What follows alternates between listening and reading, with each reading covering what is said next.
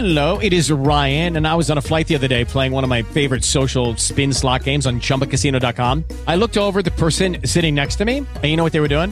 They were also playing Chumba Casino. Coincidence? I think not. Everybody's loving having fun with it. Chumba Casino is home to hundreds of casino style games that you can play for free anytime, anywhere, even at 30,000 feet. So sign up now at chumbacasino.com to claim your free welcome bonus. That's chumbacasino.com and live the Chumba life. No purchase necessary. Group. Void were prohibited by law. See terms and conditions. 18 plus. Hey guys, it is Ryan. I'm not sure if you know this about me, but I'm a bit of a fun fanatic when I can. I like to work, but I like fun too. It's a thing. And now the truth is out there. I can tell you about my favorite place to have fun. Chumba Casino. They have hundreds of social casino style games to choose from with new games released each week. You can play for free anytime, anywhere and each day brings a new chance to collect daily bonuses. So join me in the fun. Sign up now at ChumbaCasino.com. No purchase necessary. VGW Group. Void were prohibited by law. See terms and conditions. 18 plus.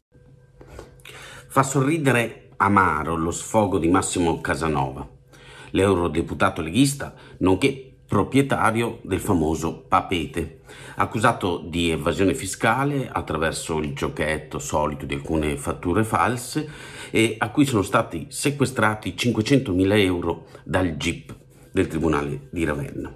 Fa sorridere perché dentro c'è tutta l'ipocrisia leghista di un partito che continua a sbattere la faccia contro la propria stupidità e contro il proprio razzismo e che insiste ad essere benaltrista fino al midollo. Sentite, quanto accaduto è oltremodo spiacevole per chi da oltre mezzo secolo opera sul territorio romagnolo con precisione e puntualità. L'ha detto ieri Rossella Casanova, sorella dell'eurodeputato Massimo, nonché amministratrice delle società del Papete Beach. Ed ancora prima di affrontare un processo, dice, viene mediaticamente paragonato e trattato come il peggiore dei delinquenti, in un momento storico in cui la ripresa è fondamentale. Avete sentito bene. Dice Casanova che non bisognerebbe indagare troppo su chi ha origini romagnole, eccolo il razzismo, e soprattutto che le indagini frenano la ripresa dell'economia. L'ha detto, tra le righe ovviamente, ma l'ha detto.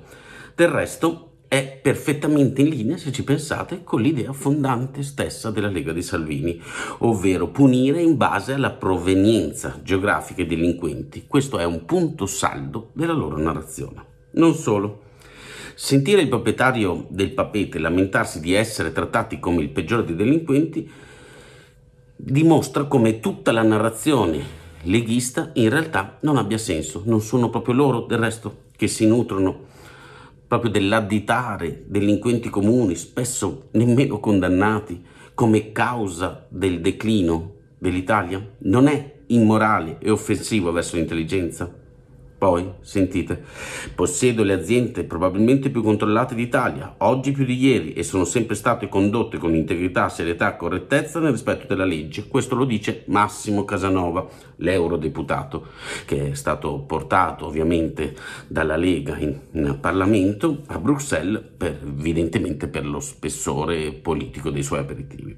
E anche questa è una contraddizione mica da ridere. Ma come? Ma non è proprio la Lega a professare lo sceriffismo come soluzione di tutti i mali?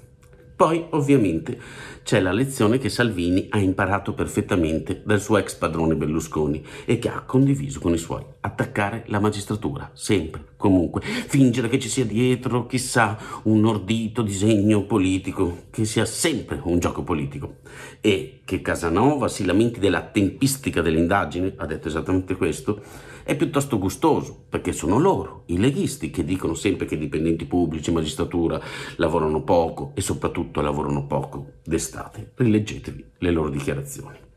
Il trucco comunque sostanzialmente è sempre lo stesso, negare, minimizzare sempre. Del resto è passato molto sotto silenzio il fatto che lo scorso giugno, dico mica molto tempo fa, siano stati condannati in primo grado con rito abbreviato i commercialisti della Lega Alberto Di Ruppa e Andrea Manzoni. Si sono presi 5 anni di condanna il primo e 4 anni e 4 mesi il secondo per turbativa d'asta, peculato e reati fiscali, cioè hanno acquistato un capannone come nuova sede della Lombardia Film Commission che è una fondazione controllata da Regione Lombardia, distraendo 800 mila euro di fondi pubblici. Di Rubba e Manzoni sono persone che hanno un ruolo di primo piano all'interno della Lega.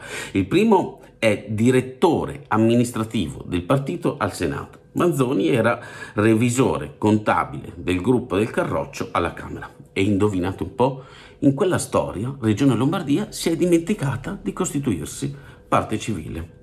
Attilio Fontana deve essere stato piuttosto sbadato. E a questo si aggiunge la vicenda dei 49 milioni, che la Lega si è serenamente intascata e che restituirà in comode rate in 80 anni. Ora, alla luce di questo, sorge una domanda. Ma siamo sicuri che il nero che pesa sulle tasche dei contribuenti italiani sia quello che arriva dal mare? Buon giovedì.